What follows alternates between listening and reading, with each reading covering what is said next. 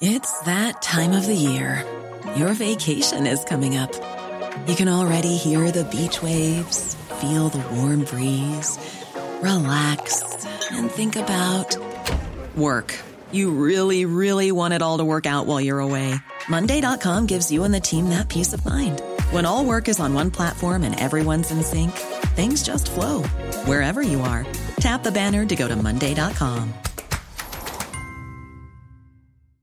Hey, I'm Ryan Reynolds. At Mint Mobile, we like to do the opposite of what Big Wireless does. They charge you a lot, we charge you a little. So naturally, when they announced they'd be raising their prices due to inflation, we decided to deflate our prices due to not hating you.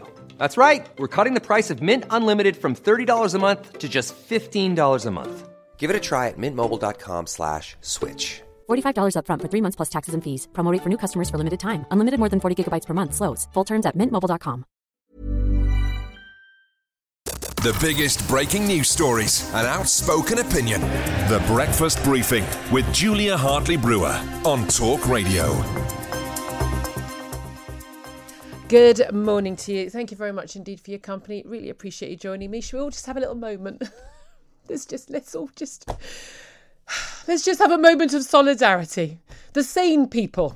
We're just going to have a little moment of the emotions that we've gone through in the last what 12 uh, 13 hours. Um anger, despair, maybe maybe some of you like me might shed a little bit of a tear. Um resisting the urge to kick in your television while Boris was speaking or your radio. Um, bewilderment at how on earth are we still here after so many, so many weeks, months, years?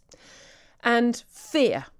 Fear that this never, ever ends. What Boris Johnson did yesterday, make no mistake, was not another little four week delay to us getting all of our freedoms back. What he did yesterday was huge. What he did yesterday was say, basically, we're going for a close to zero COVID strategy. And even if people aren't dying en masse, we're still going to restrict your freedom because we've got the power to do so.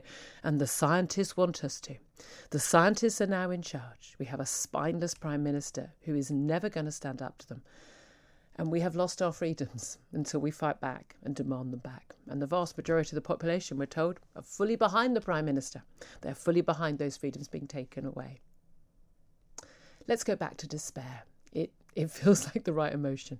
Look, we're going to be by your side. Um, we understand what you're going through. We understand the, the, the, madness of this. And I think we are still alone in the broadcast media in the station to actually question this and and say this is this is insane. That's what it is. It's it's a it's a form of madness that this country and a lot of the world has got itself into. And uh, we are never going to stop, as some people say, bleating on about it. Uh, Six thirty-five is the time. Uh, let's uh, talk to Steve Allen. He's a comedian and former chemist who's joining us. And Steve, um, you you've been someone who you know we've taken a very different line on on lockdown policy over the the last year or so. I mean, I was certainly with you very early on in the uh, first lockdown, very much supporting uh, lockdown uh, as a sort of emergency measure, uh, temporary emergency measure. As the weeks and months continued, uh, obviously changed my view uh, an awful lot. Being opposed to every one since. Um, where are you today? Yeah, you're right. I'm from the position where if, and that's in capitals and underlined, uh, evidence uh, was showed that would uh, explain why we'd need a longer lockdown, I would again let's underline it and make it capitals be in favour of it. But this just feels like a miscalculation. I don't quite get why it's happened this time. It, it, feels like, look, I'm not blaming the scientists. The scientists, especially if you're a virologist, you're there to talk about a virus. And it's the politician's job to weigh up the economic impact versus the health impact and I just feel that that's been a it's been, it's been a mistake. I like I like to judge it from if today was the first day we heard about it, yeah. would it make sense to go into lockdown? And it just doesn't feel like that would be the right move. I, I, I totally buy when the politicians say it's a straight race between vaccination and the virus and do more vaccination. Well, that, that's it. the thing. Double I mean, we, we, we, get averaging, I think, around the half a million mark a day. Oh, well done. You know, some some countries, okay, they're slower, in the EU in particular, but uh, France isn't that much bigger than us. They're managing more than a million a day. They are catching up fast. I mean, why can't why if we've got the vaccines, why aren't we doing two million a day? Well, that that yeah. 10 million people apparently we're, we're extending for four weeks to vaccinate another 10 million people. Literally, 24 7 if I if I were 30 years old and I was eligible to get my vaccine, and the only time I could get it was four in the morning, I'd be up at four in the morning, you know, to, to have my vaccine. If that meant that Freedom Day, uh, if we'll ever get that again, uh, it, uh, it, would, would would would speed it up. I don't understand why we can't do. It. I mean, when I went for both of my jabs, the first one was a, my my GP surgery, which was completely empty. There wasn't even a queue. I was walked in. I was 20 minutes early, and I was given my vaccine straight away. There were people just sitting around. I'm sorry, they could have they could have done another 30 people, uh, you know, in that hour. Um, the um, and when I went for my second one, I mean, the theatre, the local hospital of the of the number of different people pointing you to where to go. The the guy who gave my jab, he was absolutely lovely, but I mean, we could have been in and out in five minutes. It took about 20 minutes. Um, we could be speeding through this. We really, really could, uh, and, and, that's the thing. It, we, you know, let's let's just quadruple the number of you know vaccines we're giving out. Yeah, and if you do that, and it's a it's a good option. Uh, so if I'm believing and taking as true the argument that it's a straight race between vaccination and the virus, you increase vaccination, then you don't have to do the one thing we know is going to tip some businesses over the edge, and that's what I mean about the politicians should have the job of weighing up what's the best step to try and help yeah. both sides of the argument. But, it's doable, so I don't know why but we're this not doing. It, but, but I still think you're starting from the wrong premise. The premise hmm. being that well, if we need to shut down, we we never needed um, I, I, am still, re- I now understand that I was wrong last March. Just put long. I never thought the lockdown should have come sooner. But um, I still think, in retrospect, you know, we should have gone with the Great Barrington Declaration. We should have gone with established World Health Organization guidance, established for decades about how you deal with a pandemic. But certainly, I mean, after three weeks, we definitely knew that we'd flattened the curve, and and and we we, we should not have absolutely 100 percent should not have continued at that point. But but this is the thing. At this point, we you know you only have to look at the graphs. And what was interesting in that press conference yesterday, they brought out the big guns, didn't they? Brought out Whitty and Vallance. Boris Johnson, you could see, I mean, he, he genuinely, it was like a hostage video.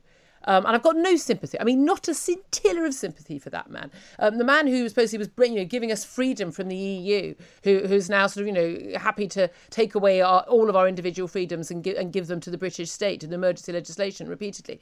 People are not dying. People, I mean, you know, we're looking at, you know, yes, eight deaths being reported uh, for COVID. Yes, it'll go up today, Tuesday, Wednesday, Thursday, it'll go up. But again, we were expecting it to go up massively last week. Well, well it didn't. Even in the northwest, even in Bolton, even in, in Blackburn, you know, it's peaked. The Indian variant we're supposed to, supposed to be so terrified about, that that's peaked. It's, it's peaked in, in, and it's and it's plateaued in Blackburn.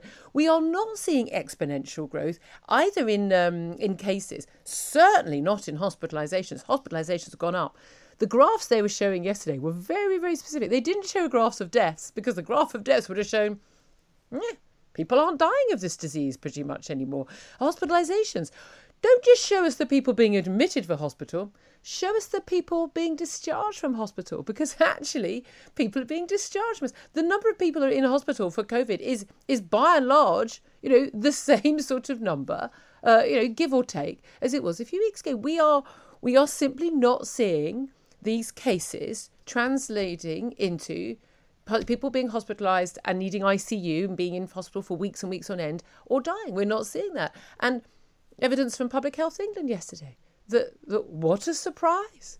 The vaccinations work on this new variant. I mean, what, like all the others, and even after just one dose. And yet we're told, oh, well, we, we don't know, and we don't know if the vaccine can escape, and we need to have two doses, and that's why we've still got to stay in a version of lockdown.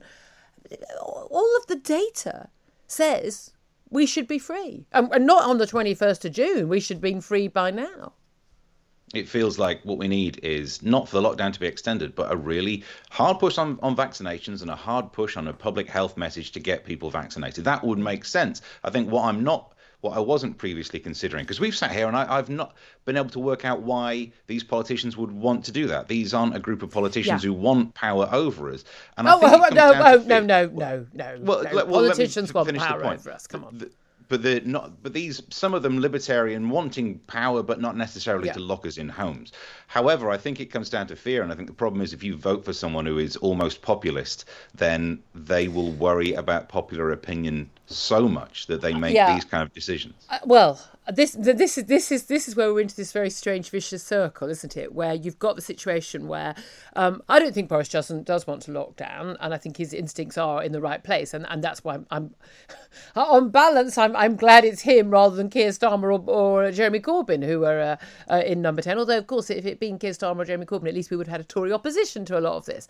Um, but um, th- there is that situation where I think his feelings are gut feelings are the right place, but he hasn't got the spine or the heart or the soul uh, or, or the attention to detail. He's not sitting there reading the data. He hasn't got the bravery. He hasn't got the courage to actually stand up to the scientists. He's only listening to one sort of cohort of scientists who are just, you know, COVID obsessed. You know, the, the, the chief medical officer, sorry, you're, you're not the chief COVID officer, the chief medical officer. You should be looking at everything. Chief scientific officer, they should be looking at everything and not just this one disease. Um, but I, I, I, I've never been a conspiracy theorist. I don't think this is some big evil world conspiracy. I don't even think it's the politicians desperate to lock down. I think this is weak, um, useless, um, just spineless men, largely men, who um, who who just don't have the bottle to stand up and say, "Look, lockdowns don't save lives. We made a mistake." I know it's been very popular to have those policies, but we've messed up big time and we need to get back to real life and learn to live with this. If Boris Johnson stands up and says, one more time, we need to learn to live with this virus, we, you, you keep telling us that, Boris. And, and, and Whitty and Vallance was saying to the, as, that last summer. And, and yet they still keep stopping us doing that. They need to say, look, if you if you haven't been vaccinated or if you are particularly prob- have problems with immunity um, or other health complaints, you, you probably need to still take some precautions. But otherwise, get back to normal life and, and, and decide for your own reasons and where you can meet people outdoors uh, rather than indoors, etc., etc. Wash your hands more often. Yeah, all good advice, but it should be advice. And that's the crucial thing. And the key thing is they the politicians won't back down from the lockdown while it's still popular. And it's still popular because they're spending 300 million quid a year on, on contracts to put adverts on radio shows and TV shows and newspapers, including this radio show, telling us it's absolutely terrifying out there. So the public public are absolutely convinced, loads of them, that you know if they put their foot out on their doorstep, someone's going to die. See, what I think is interesting is the area in which we disagree about whether we think lockdowns have a use, about whether things should have been different at the start. Whilst it's not particularly worth having that argument again, it's worth mm. acknowledging that we're coming from it and from different point of views, and yet have arrived at a time when we both start to agree about this lockdown extension. Yeah. So it's for for both of us to agree on something when ordinarily we disagree so much Yeah. is another reason why this extension makes no sense. I, I think it has to be. I mean, my point of view is that th- if your superpower as a politician is being popular because you're absolutely great on Have I Got News for You, you will be worried about popularity because that's your superpower. Your kryptonite would be not being liked. And I think that's where the bravery comes down, Yeah. not being brave enough to do something that might give you the wrong legacy. Yeah, exactly. But you know what? Um, all those people who are supporting all this now, when they get the bill, when they get the bill for all this, they're going to feel very differently. And we're going to be talking about the economic costs of this and, and some of the little small exceptions here in terms of weddings and like in just a few moments. But um, I, I find it extraordinary that, uh, you know, so we've got the football, but it has to be socially distanced. Apparently the Wimbledon final won't be socially distanced because, you know, it's tennis. And, and those, those are the sorts of people that obviously can be trusted as opposed to football fans who can't be trusted. Um, like the G7 summit, they can be trusted to make a decision about not socially distancing, but the rest of us can't. I mean, when are people going to get the message? It's one rule for them and one rule for us. Uh, 6.46 is the time. We'll look at all the front pages. I'll try not to cry. Uh, this is Talk Radio. The Breakfast Briefing with Julia Hartley Brewer on Talk Radio. If you liked what you heard, please subscribe and give me a good review. And don't forget to catch me on the Talk Radio Breakfast Show every weekday from 6.30 until 10. Selling a little or a lot?